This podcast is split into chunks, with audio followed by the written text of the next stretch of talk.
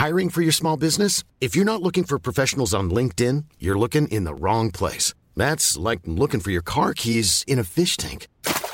LinkedIn helps you hire professionals you can't find anywhere else, even those who aren't actively searching for a new job but might be open to the perfect role. In a given month, over 70% of LinkedIn users don't even visit other leading job sites. So start looking in the right place. With LinkedIn, you can hire professionals like a professional. Post your free job on linkedin.com slash people today. Many of us have those stubborn pounds that seem impossible to lose, no matter how good we eat or how hard we work out. My solution is PlushCare. PlushCare is a leading telehealth provider with doctors who are there for you day and night to partner with you in your weight loss journey. They can prescribe FDA-approved weight loss medications like Wagovi and Zepbound for those who qualify. Plus, they accept most insurance plans. To get started, visit plushcare.com slash weight loss. That's plushcare.com slash weight loss.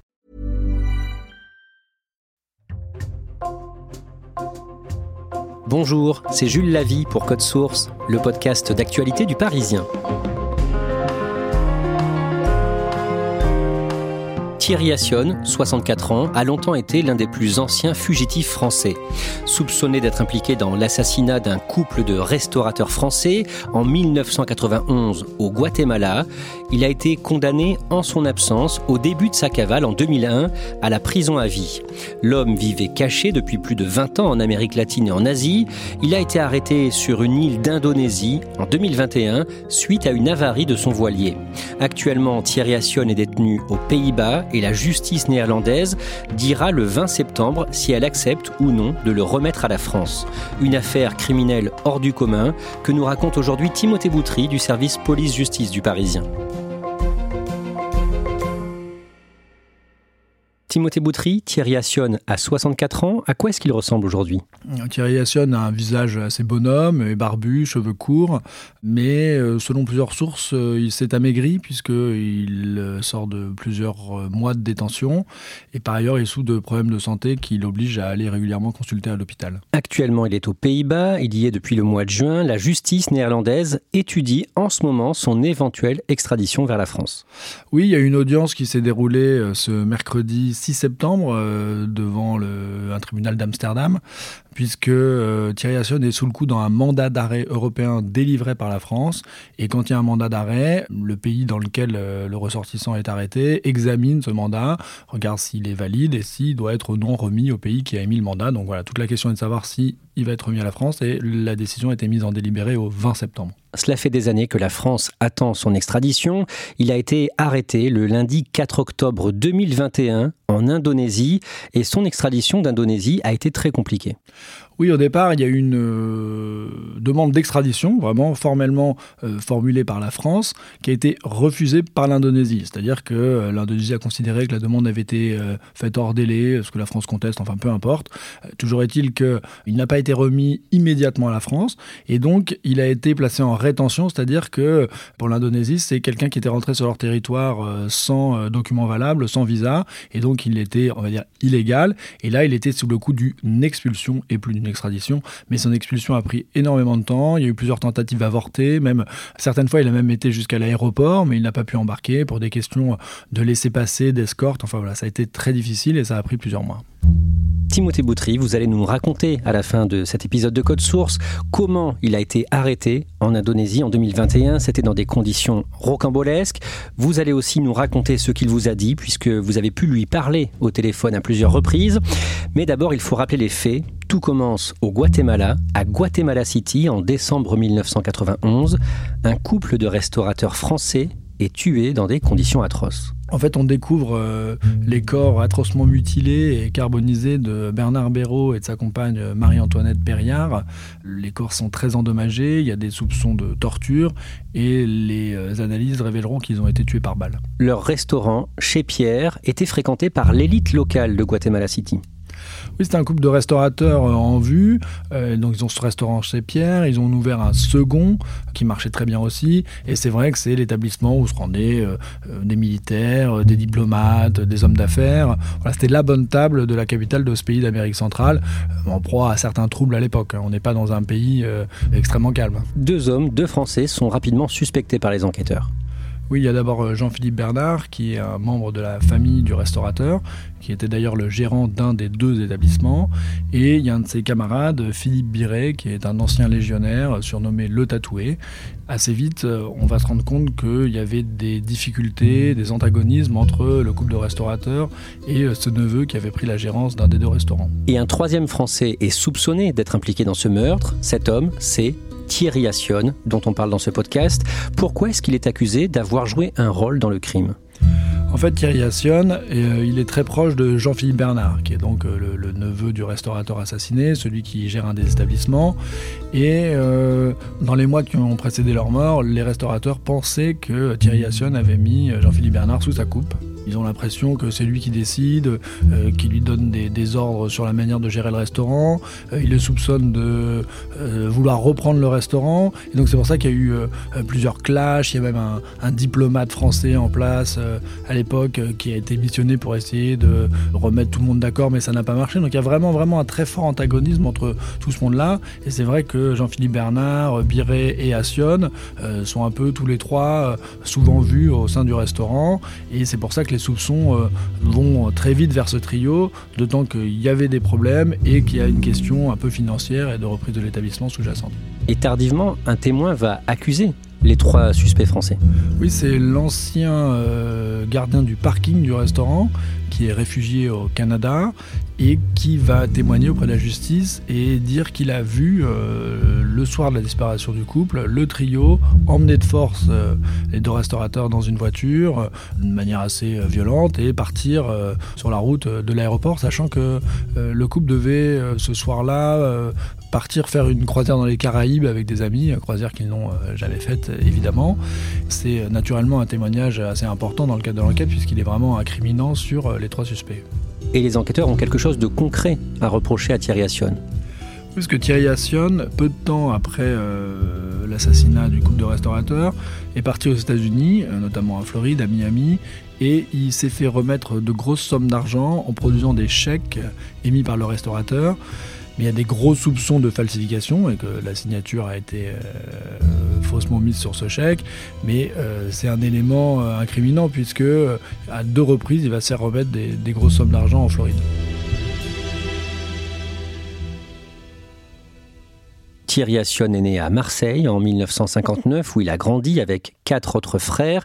Son père était alcoolique et c'est sa mère, infirmière, qui tenait la maison. Timothée Boutry, Thierry Assion a un passé criminel. Il a un casier judiciaire assez fourni qui a plusieurs mentions, une dizaine de mentions, et notamment euh, une condamnation pour un vol à main armée, c'est-à-dire un braquage, et une condamnation qui lui a valu euh, 7 ans de prison, ce qui est quand même euh, pas négligeable. Donc euh, voilà, Thierry Assion, c'est un ancien délinquant, il a un passé criminel, et il était parti refaire sa vie en Amérique centrale. Alors justement, il est arrivé à Guatemala City quelques mois avant le meurtre, en 1991, donc la même année que le meurtre. Est-ce qu'on sait pourquoi il vient s'établir au Guatemala? Alors euh, officiellement, il indique qu'il travaille pour une société euh, d'import-export de camions euh, qui doit livrer à la junte au pouvoir au Guatemala. Et lui explique que en fait, il travaillait aussi pour les services français, de, la livraison d'armes. Voilà, c'est un scénario assez difficilement vérifiable, mais en tout cas euh, il fait du business et il est en lien avec euh, de hauts militaires guatémaltèques. Ça, c'est euh, une évidence. Les deux premiers suspects sont condamnés au Guatemala à 30 ans de prison, même si l'un des deux conteste tout lien avec cette affaire. Thierry Assion, lui, a pris la fuite au Mexique puis en Thaïlande notamment. Il est donc suspecté d'être impliqué dans le meurtre des restaurateurs français, mais il clame son innocence et en mars 1995, il participe à l'émission de Jacques Pradel sur TF1, témoin numéro un consacré à l'affaire. Oui, parce que euh, bah, c'est quand même une affaire assez importante. On a euh, deux Français qui ont été tués, euh, deux Français qui ont été arrêtés, condamnés à 30 ans de prison, avec des familles en France qui se mobilisent pour leur sort. Ils clament leur innocence, plus ou moins. Et donc, c'est pour ça que c'est une affaire médiatique. Thierry Assion, il va intervenir en direct pendant l'émission. Il va appeler. Il tenait à être en direct pour éviter d'être coupé en montage. Et il va dédouaner ces deux complices présumés en disant non, non, non, qu'ils sont pour rien. Mais c'est vrai que c'est étonnant que, ce personnage qui est quand même euh, vraiment euh, pour les Guatémaltèques à l'époque euh, directement lié à ce double assassinat va intervenir et bah, se rappeler au bon souvenir de tout le monde en fait sur cette histoire. Quelques semaines plus tard, il est interpellé en Thaïlande en possession d'un passeport américain volé. Thierry Assion a été arrêté il y a deux semaines à Bangkok. Un juge d'instruction français va se rendre en Thaïlande dans les prochaines semaines pour tenter de lever les zones d'ombre du dossier. Thierry Assion est exfiltré vers la France sous escorte de gendarmes d'élite du GIGN. Il est officiellement arrêté par les autorités françaises le 7 septembre à l'arrivée de son vol à l'aéroport Charles de Gaulle. Dès qu'il arrive en France, il est conduit dans le bureau du juge Gilbert Thiel, euh, qui instruit ce dossier. Il est mis en examen et placé en détention provisoire. En fait, l'instruction, elle va prendre du temps parce que euh, c'est une instruction qui se déroule sur euh, plusieurs pays, donc déjà c'est compliqué. Le juge Thiel va se rendre au Guatemala, c'était pas simple non plus euh, d'aller sur place. Et on l'a dit, c'est un pays qui est pas très stable. Il va aussi aller au Canada pour voir le, témoin dont on a parlé. Il va aussi aller en Floride pour euh, se rendre dans les banques où il va expliquer que le FBI était pas très très très euh, conciliant et lui a, lui a pas facilité la tâche. Mais on va arriver quand même à un délai qui est de 4 ans et 7 mois de détention provisoire, ce qui est extrêmement long. Et c'est pour ça que euh, Thierry Assion va être remis en liberté. Ça peut paraître choquant parce qu'il est mis en cause pour complicité d'un double assassinat, mais 4 ans et 7 mois de détention sans être jugé, c'est extrêmement long. Assion est donc libre sous contrôle judiciaire dans l'attente de son procès. Il doit être jugé pour complicité d'assassinat, faux, usage de faux et escroquerie devant les assises de Paris. L'audience doit débuter le 3 octobre 2000. Oui, Thierry n'est pas là. Il a euh, pris la fuite euh, une nouvelle fois, on pourrait dire. Et donc, bah, évidemment, le procès euh, n'a pas lieu. Et il y a un nouveau procès qui sera convoqué un petit peu plus tard, lors duquel il sera jugé par contumace, c'est-à-dire en son absence. Et par contumace, il est condamné à la prison à vie le 5 juin 2001. Sa cavale va durer deux décennies, pendant la décennie 2000 puis la décennie 2010. Pendant cette cavale, pour ce que l'on en sait, que fait-il? Thierry Assion, il va euh, pas mal voyager. Euh, il va notamment euh, être en Asie, en Asie du Sud-Est. Et en fait, il va avoir diverses identités d'emprunt. Et il va faire du business. il va monter des sociétés, faire du commerce. c'est un baroudeur. C'est quelqu'un qui est très à l'aise. Et c'est vrai qu'aussi, le fait d'avoir des identités d'emprunt, ça lui a aussi permis de se déplacer un petit peu plus facilement. Au fil des années et donc des décennies, cette histoire dans l'oubli. Bah oui, euh, parce que euh, malheureusement, une histoire criminelle en chasse une autre. Il n'y a pas non plus une attention médiatique qui va être permanente. Euh, les familles des deux premiers suspects sont mobilisées au départ, et puis bah, une fois qu'il y a eu la condamnation, bah, ça s'étiole et puis eux aussi vont, finalement euh, finir par euh, sortir de prison. Euh, donc voilà, on, oublie un peu le double assassinat, on oublie Thierry Assion. Et cet homme-là est censé être recherché, mais il n'y a pas de recherche active. Et au bout d'un moment, les familles des deux victimes pensent que Thierry Assion est mort. Timothée Boutry, vous, vous entendez parler de cette affaire pour la première fois en décembre 2021. Oui, parce que euh, je vais apprendre que Thierry Assion a été euh, arrêté en Indonésie, dans des conditions sur lesquelles on va revenir. Et bah là, évidemment, euh, moi, je ne connaissais pas cette histoire, je dois l'avouer, qui avait été traitée par le Parisien, par un ancien collègue, Jean-Pierre Mière, qui est malheureusement décédé aujourd'hui. Et bah, je vais me replonger dans ses archives, je vais redécouvrir tout ça et je vais voilà, revisiter l'affaire Assion, la condamnation des deux autres. moi, je découvre tout ça et évidemment, il y a matière à faire un article. Vous parvenez à entrer en contact avec Thierry Assion, à l'interviewer à distance. Il est comment au téléphone? Alors il est euh, volubile, euh, il est euh, sympathique, très bavard, il a envie de parler de son histoire, euh, il clame son innocence, il l'a toujours fait, il l'a fait pendant l'instruction et il le refait à plusieurs reprises, et euh, il dit non mais moi je suis prêt à revenir en France, euh, d'ailleurs je me rendais en Nouvelle-Calédonie, je ne demande qu'à m'expliquer. Alors lui il considère que sa peine est prescrite, mais il dit non non mais moi j'ai rien à craindre, je veux parler, je veux parler, mais je veux que les vérifications soient faites parce que voilà il a une théorie sur ce qui a pu se passer, mais disons que c'est quelqu'un qui euh, semble désireux de pouvoir s'expliquer. Il affirme que son état de santé s'est dégradé, qu'il souffre de plusieurs maladies. Pour se dédouaner, Thierry Assion met en avant une histoire invérifiable, et que la justice a déjà écarté par le passé, histoire d'un prétendu financement illégal de partis politiques. Alors ce parti, c'est le RPR, c'est l'ancien parti de Jacques Chirac.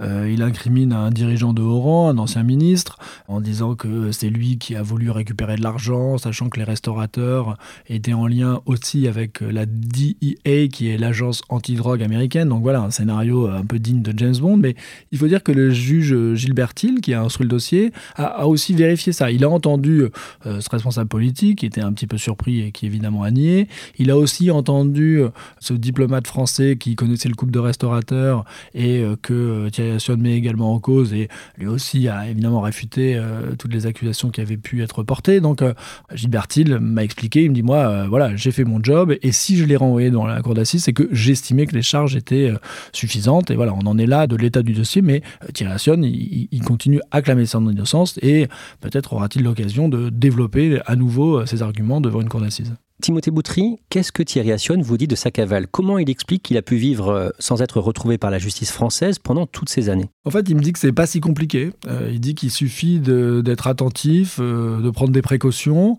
et il me dit même qu'il s'est rendu à plusieurs reprises en France sous de fausses identités. Voilà, on l'a dit, hein, il y a eu plusieurs alias Thierry Assion, c'est-à-dire qu'il est connu sous plusieurs identités en fait. Donc sans doute que ça l'a aidé d'avoir des faux papiers, mais il en parle de manière assez détachée. Bon, et Peut-être on peut imaginer aussi que le temps fait que euh, plus ça va, moins on est vraiment très recherché. Donc il a aussi euh, bénéficié un petit peu de, ce droit à l'oubli.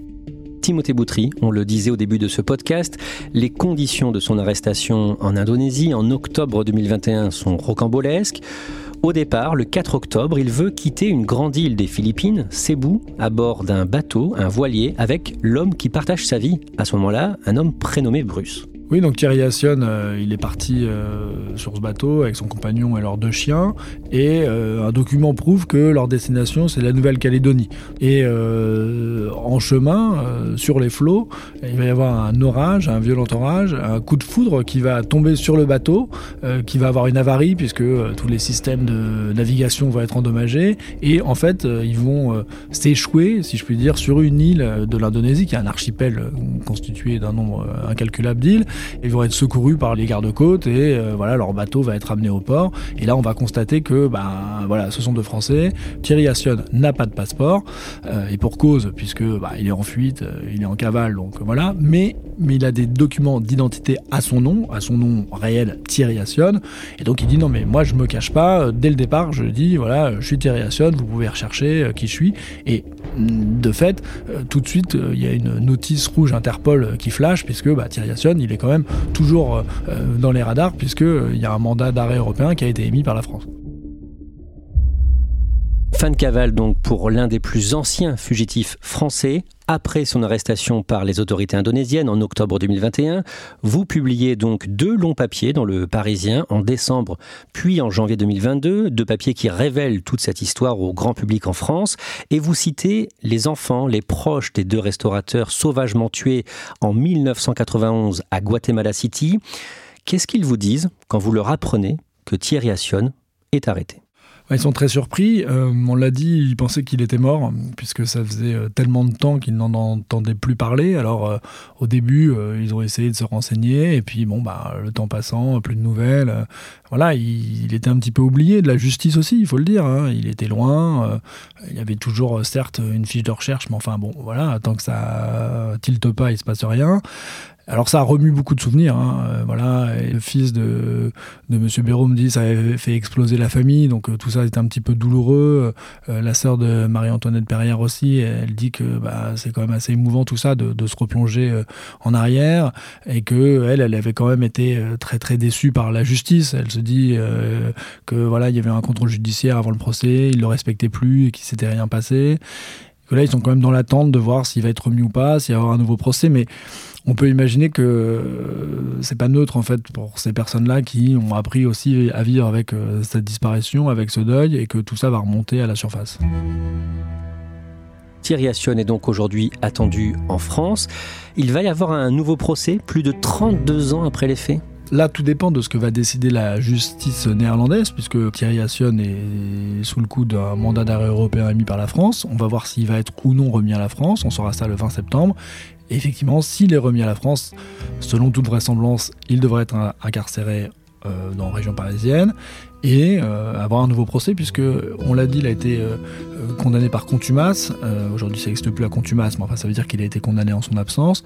Et la règle de droit veut que on ait un nouveau procès. Donc il y aura un nouveau procès pour un double assassinat commis au Guatemala avec des témoins qu'on imagine très difficiles à, à retrouver. Donc ce serait une audience évidemment très particulière mais d'ici là il y aura peut-être encore des, des joutes procédurales puisque les avocats de Thierry Assion considèrent qu'il y a une prescription qu'il y a un défaut dans le mandat d'arrêt. Enfin voilà, tout ça est en train d'être débattu, mais c'est vrai que, in fine, on pourrait se retrouver avec un procès euh, plus de 30 ans après les faits, ce qui serait euh, effectivement euh, assez inédit.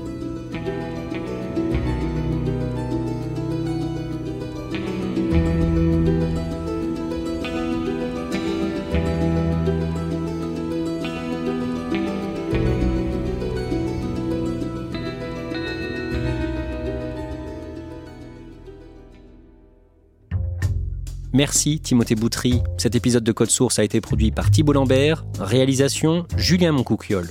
Si les affaires criminelles vous intéressent, n'hésitez pas à écouter le podcast Fait divers du Parisien, Crime Story, c'est chaque samedi, présenté par Claudia Prolongeau avec Damien Delsoni, le chef du service police-justice du Parisien. Code Source et Crime Story sont disponibles tous les deux sur leparisien.fr bien sûr et sur toutes les plateformes audio.